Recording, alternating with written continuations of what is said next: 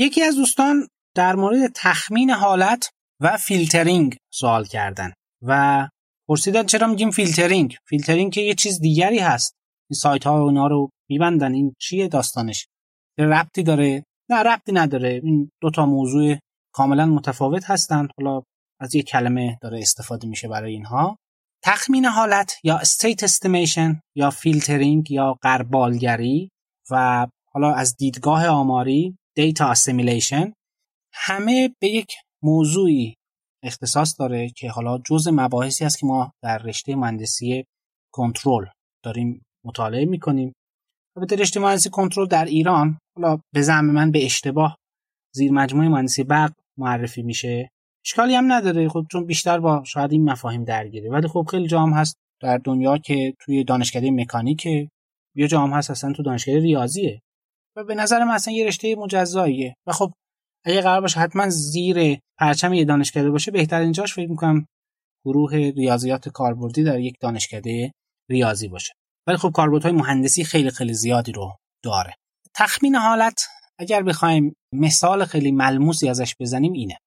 شما فرض بفرمایید که یک نفری قیافش رو ببینید مثلا همینجوری بفهمید که ضربان قلبش چند تاست. از رو قیافه. فشارش چنده مثلا یا قند خونش چنده. نمیشه دیگه اینو نمیشه حد زد. البته نمیگم نمیشه کلا غیر ممکنه. نه ما حداقل با مهارتی که داریم نمی‌تونیم. شاید یه پزشک پزشک حاضر بتونه حدودی حدس بزنه. ولی خب کار سختیه. نیاز به سالها مطالعه و دقیق شدن در احوالات مریض ها داره. و بعضا هم شاید نشه. ذهن انسان این کار رو نتونه انجام بده. چرا؟ به خاطر اینکه ما مثلا خب چهار تا عدد پنج رقمی چجوری می‌تونیم به هم ضرب کنیم؟ نمیشه دیگه. واقعا مغز انسان کشش این کار رو شاید نداشته باشه. محاسبات پیچیده ای شاید بخواد. مسئله ریاضی که برای این موضوع هست اینه. یعنی شما از روی یک مشاهده چیزی که قابل مشاهده هست یک چیز درونی که مستقیما قابل مشاهده و قابل اندازه‌گیری نیست اونو حدس بزنید. البته این یه مسئله خیلی کلیتره. اگر این توی یک فرایند بخواد اتفاق بیفته یعنی روی یک سیستمی که فرایند داره و زمان مطرحه در موردش و یک سیستمی که به گذشته خودش وابسته است یعنی یه سیستم الی یا کازال اونجا این مسئله تبدیل میشه به مسئله تخمین حالت. یعنی چی؟ از روی خروجی سیستم متوجه بشیم که اون داخل چه خبره. مثلا دیدید دیگه مثلا یه خودرو یه ماشینتون می‌برید یه نمایندگی جایی سنسورهای مختلف حالا کنار موتور می‌ذارن به جاهای مختلف وصل می‌کنن اون توی خروجی اگزوز می‌ذارن. اینا سنسورهای مختلفن. چیزهایی که قابل اندازگیریه پس شما از روی این اگه بتونید دمای داخل موتور رو تخمین بزنید که میشه این کار رو انجام داد دارید کار تخمین حالت انجام می‌دید. در واقع این چیزی که ما به عنوان خروجی های قابل مشهود می‌بینیم. اما صدای موتور و لرزش و اون خروجی حالا اگزوز حالا فاکتورهای مختلفش همه اینها محصول اون حالتهای درونی سیستمن که برای ما پوشیدن. به اینا میگن متغیرهای حالت. توی مدل فضای حالت اینها رو ما به صورت کاملا مشخص باش آشنا میشیم. یه بخش هم که ورودی هایی هستن که به این سیستم وارد میشه. مثلا در مورد همون خودرو گاز که بدیم خب موتور صداش عوض میشه تندتر کار می‌کنه. اینا همه ورودی ها هم دیگه. این هم ورودیه. به یه مقدار نایقینی ها داریم. مثلا خب یه موقع است که شاید شما توی فصل تابستون برید توی فصل زمستون برید. خیلی اینا یا مثلا خود شرایط خودرو همه اینها می‌تونه شاید اثر بذاره دیگه. اینا هم جزء مواردی که ناخواسته دارن وارد میشن که به شکل نویز یا disturbance میشه اینها رو مدل کرد. و بعد خروجی. خروجی رو داریم که یه سری چیزان که قابل اندازه‌گیری و کاملا وابسته به ورودی متغیرهای حالت و همون disturbance ها و یه سری حتی نویز های دیگه هستن مثلا نویز سنسور نویز اندازه‌گیری. حالا چجوری این خروجی ها وصل میشن به اون ورودی ها وصل میشن به اون متغیرهای حالت؟ اینو خب یه مدل ریاضی داره توصیفش می‌کنه. باید یک سیستمی بیاد بتونه اثر نویز ها و disturbance ها و اینا رو همه رو بتونه تفکیک کنه و بگه که بله در همین لحظه شرایط داخل موتور مثلا توی سیلندر سوم اینه به عنوان مثال. حداقل یه حدودی براش بتونه ارائه بده. این کار تخمین حالت یا فیلترینگه و یکی از ابزارهای مهم برای این موضوع روی سیستم های خطی فیلتر کالمنه. کالمن می‌دونیم که اسم یکی از بزرگترین دانشمندان حوزه مهندسی کنترل هست. فیلتر کالمن خب برای سیستم های خطی اکستندد فیلتر کالمن هست که برای سیستم های غیر خطی کاربرد داره ولی یک تقریبی روی سیستم غیر خطی زده میشه و اونو البته شیوه تقریب تقریب آنالیتیکه تقریب تحلیلیه. یه کاری می‌کنه که میشه روش فیلتر کالمن پیاده سازی کرد. با خطی سازی موضعی اتفاق میفته یه حالت دیگه داریم به اسم unscented کالمن فیلتر. unscented یعنی بدون بدون رد. که این به نوعی تقریب آماریه در مقابل تقریب تحلیلی که تو extended کالمن فیلتر داشتیم که این unscented کالمن فیلتر یا UKF باز یه الگوریتمی که برای سیستم های غیر خطی پیاده سازی شده.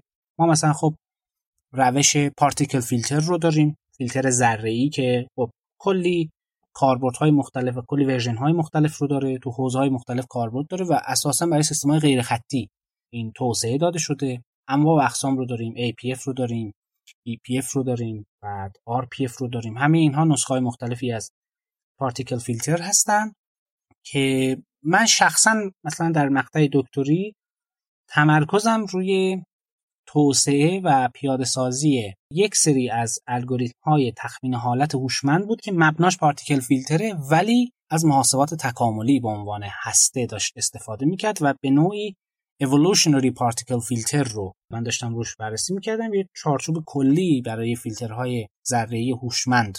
اونجا پیشنهاد دادم. چهار تا الگوریتم بود که معرفی شدن که یکیش در واقع ACE هست ACE خونده میشه Ant Colony Estimator که از الگوریتم کلونی مورچگان داره استفاده می‌کنه و یکی PSE هست Particle Swarm Estimator هست که اینم از PSO داره استفاده می‌کنه.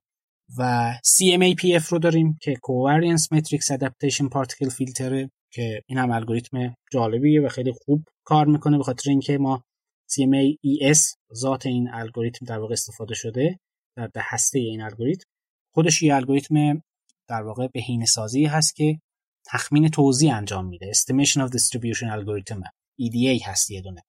و به خاطر همین اصلا خروجیش یک توزیعه. اون چیزی هم که ما تو پارتیکل فیلتر دنبالشیم پیدا کردن یه توزیعه. که بتونه به شکل مناسبی نمونه هایی رو جنریت کنه که تطابق زیادی با حالت پنهان سیستم داشته باشن و یه concept جدید رو معرفی شد توی همین تز دکتری که بحث NSGF رو مطرح کردیم به اسم Non-Dominated Sorting Genetic Filter که اصلا تخمین حالت چند هدفه مطرح شد که خیلی بحث جالبیه و ریشش برمیگرده به بحث در واقع قاعده بیز در احتمالات. که مطلبی هم اتفاقا نوشته بودم در مورد اینکه قاعده بیز یه بخشش در گذشته هست یه بخشش در زمان حاله. میگه ما به گذشته این trajectory اعتماد بکنیم یا به این چیزی که الان می‌بینیم. واقعیت اینه که trade-off ی بین اینها باید باشه. ولی این trade-off کجاست؟